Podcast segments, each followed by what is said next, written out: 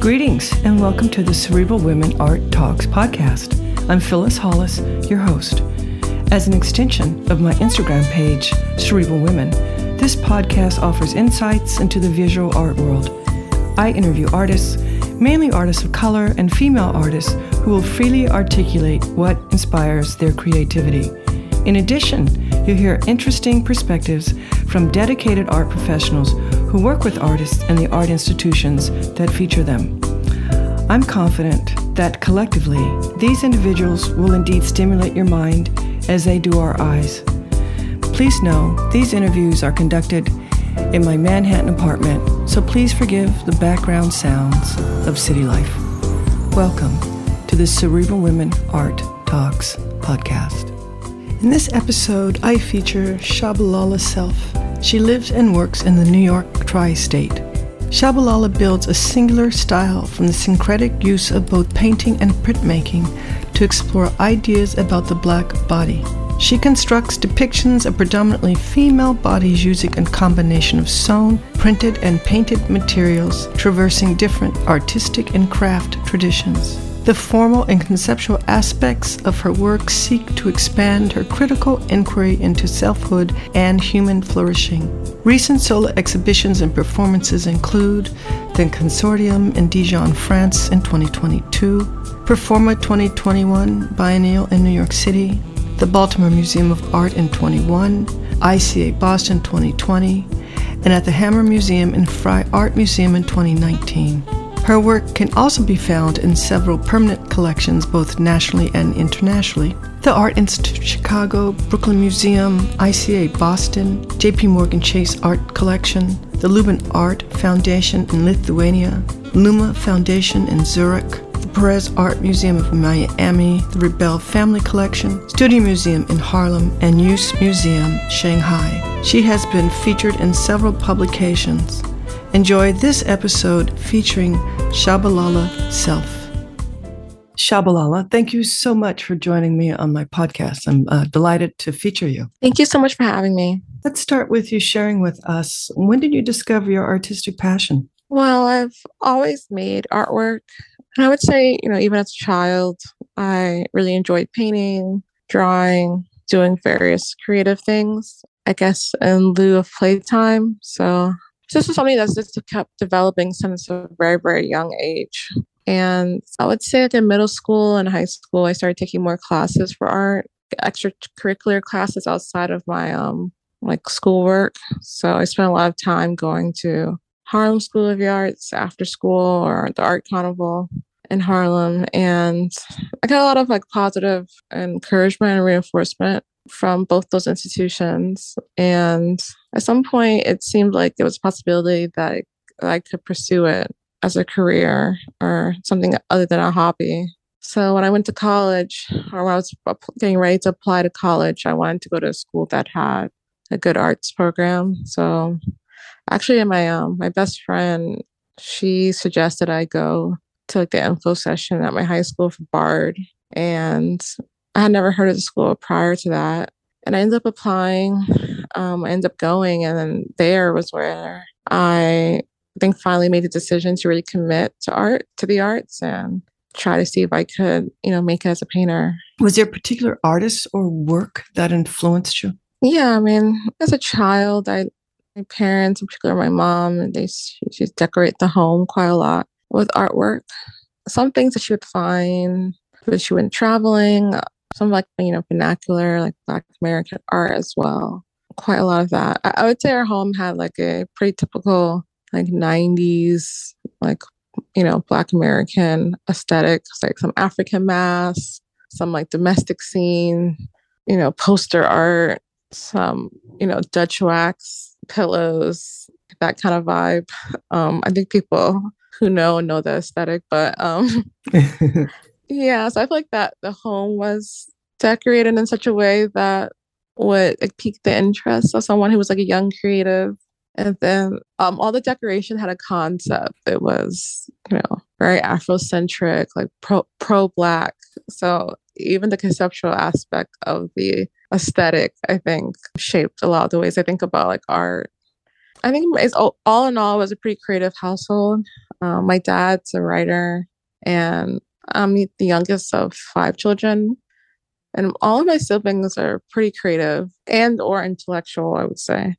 I only have one sibling who never did any kind of art, but she's an anthropologist. So I think in some ways that social practice can be seen as um, a creative outlet. And how would you define your practice? My practice, I mean, it's evolved at different points. I would say at this time, it's really about like world building. It's also about narrative in a way that it wasn't before. At this point, I'm more committed to narrative. But all in all, I think my work is about just refashioning, you know, everyday life. So taking objects of the world and rearranging and representing them, taking concepts that exist out in the world, deconstructing them and rebuilding them, and even pulling from my own narratives and my own personal like lived experiences and I guess repackaging them in artworks and representing them to audiences. How do you keep learning? I don't know. I think it's a, some of it's like survival based. Like you have to keep learning or keep evolving or keep growing as a means to like avoid shrinking, you know? So I think a lot of it's there. I think I'm lucky also just to be a curious person. So it's it's not really like a labor. It's not laborious for me to like research something or to look into things. My personality is more inclined to do that. So for me, I think learning is just I don't know, just something that I would, I naturally like to do. I, I like to learn, find out more about stuff, do different things than what I was doing previously. So I think I kind of lucked out in that way in terms of personality. And what materials do you use in your work? Um, in the paintings, I use a lot of textiles, fabrics. I use canvas itself as a textile, as an additional material onto canvas. So that's a lot of what's going on in the paintings apart from paint. And there's other materials in these works that I'm referring to as well, but sometimes I just refer to them as like studio debris and that is like drawings or old paintings, other kind of like 2D works that, you know, I was working on and it and go in the direction I wanted it to. So it's become scrap. So the scrap ends up being used in the paintings quite a lot. When did the titles of the work enter the creative process? Always. I've always been really into titles. I think that's really has to do with like my dad, you know, being a writer and stuff. It's an opportunity to be very theatric and to guide the viewer in a way and if it's done correctly, it gives them more of like a boundary as to like what the work can be about, as opposed to like pointing them too heavily in one direction as opposed to the other. So I think a title is very important. Even the decision to have a work be untitled, I think, is equally as important. Yeah, I've always liked titling works. Even when I see some of the stuff that I made when I was a kid, I always like have some kind of title on the back has always been a big part of the, the art making um, process for me. Do you think about your audience when you're creating? I do think about like an audience experience, especially for shows, but I don't think about the audience like so much that I'm making work for them. I'm more just thinking about like what the audience experience would be. Because I'm more anticipating an audience than being concerned with the audience. I mean, I, I want the audience to have a specific kind of experience, but I don't make work to not making the work for the audience, if that makes any sense. But I'm aware of what kind of experience I want a viewer to have. And are there concepts that connect the work? Yeah, definitely. There are a lot of like overarching conceptual concerns in the practice. I think femininity, womanhood is definitely one of the themes that primary theme that connects all the works. There's also other kind of like identity politics. I idea of like blackness, blackness, specifically um, within context of America, that dictate a lot of the themes in the work. The idea of the existential, and also another main theme in the work is um, just the significance of a body.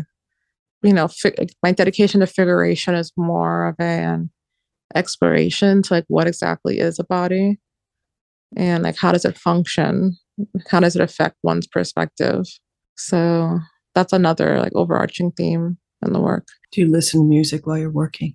I do sometimes, but I also like to listen to just like radio and podcasts.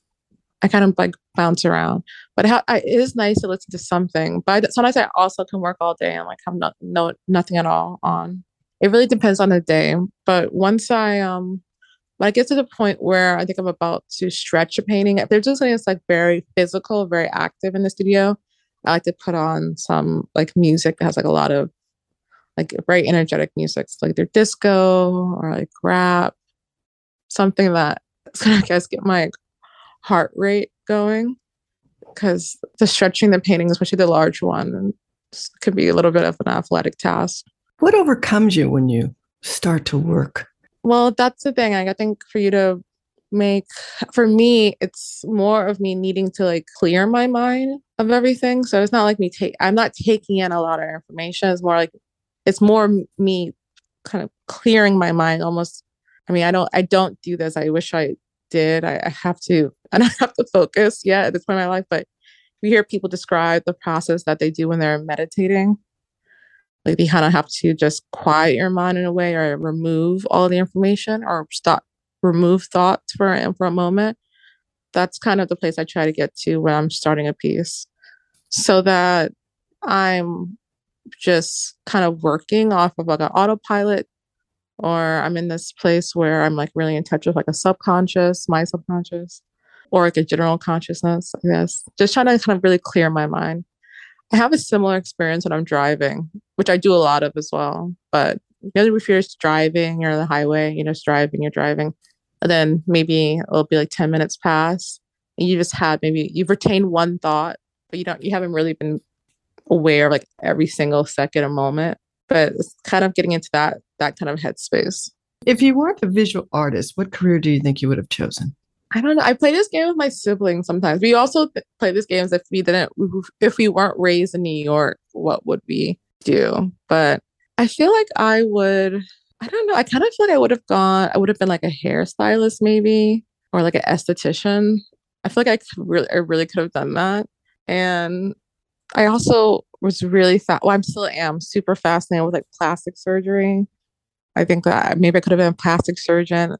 I like the idea of, of any kind of like body manipulation. I still am really fascinated with the figure, like thinking about like how can you manipulate the body, maybe even like doing tattoos, something that relates to the body and beautifying the body, but also manipulating the body.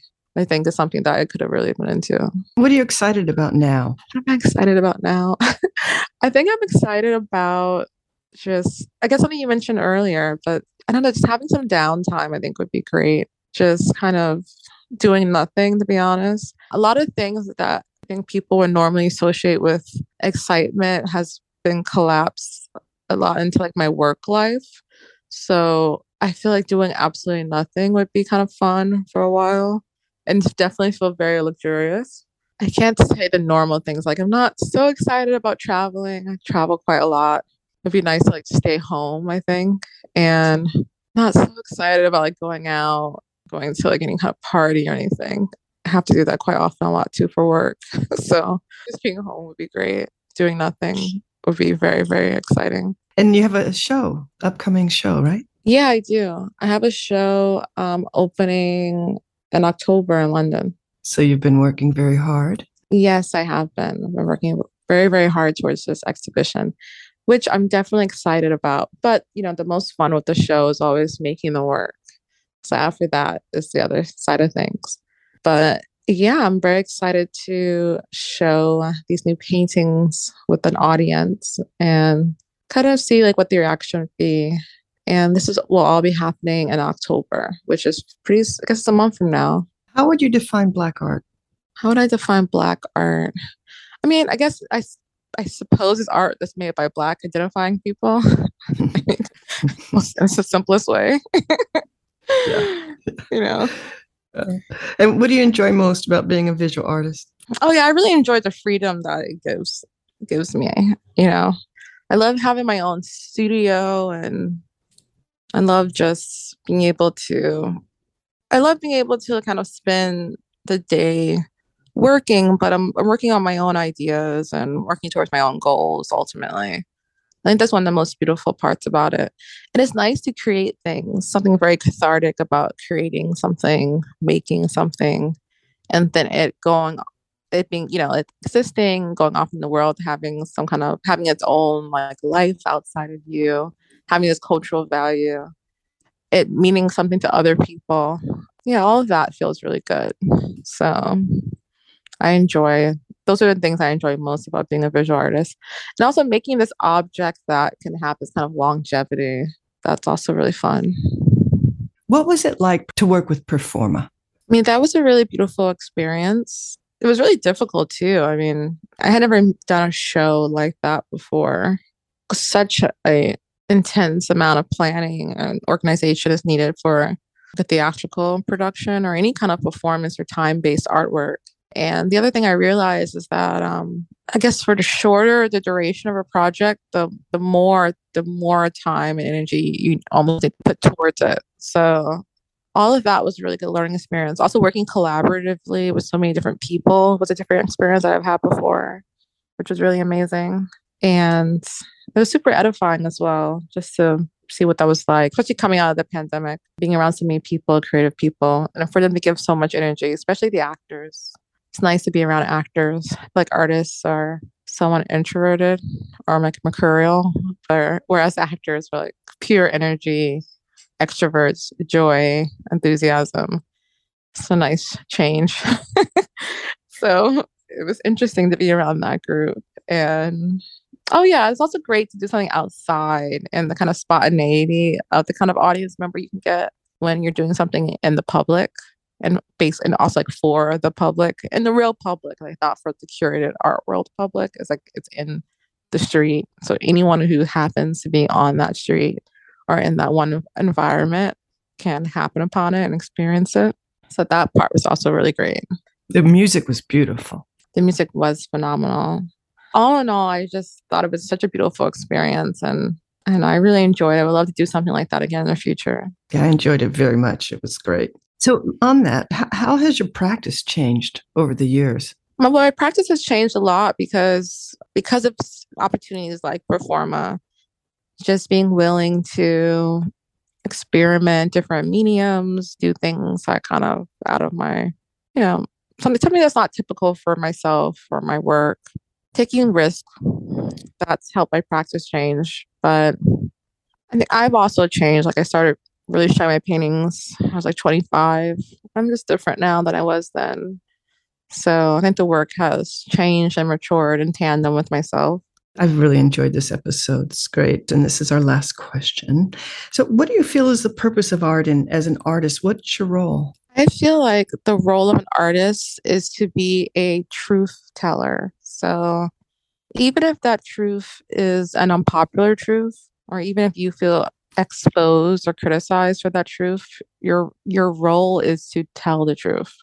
Because what you're basically doing is creating this record this record that is for posterity like it's going to be here much longer than you much longer than whatever community or culture you're living in in that moment. So you really in my opinion have a moral obligation to like tell your real truth so that it can be basically on file for like this human record and time.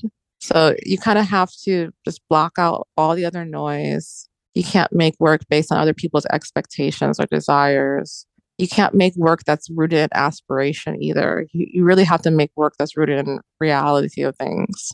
I think that's the most important thing about being an artist or what an artist is meant to do, personally. Thank you so much for your time. I appreciate this interview. Yes, thank you. Thank you so much for having me. Thank you for listening to Cerebral Women Art Talks podcast. For additional content, please visit cerebralwomen.com and be sure to follow Cerebral Women on Instagram.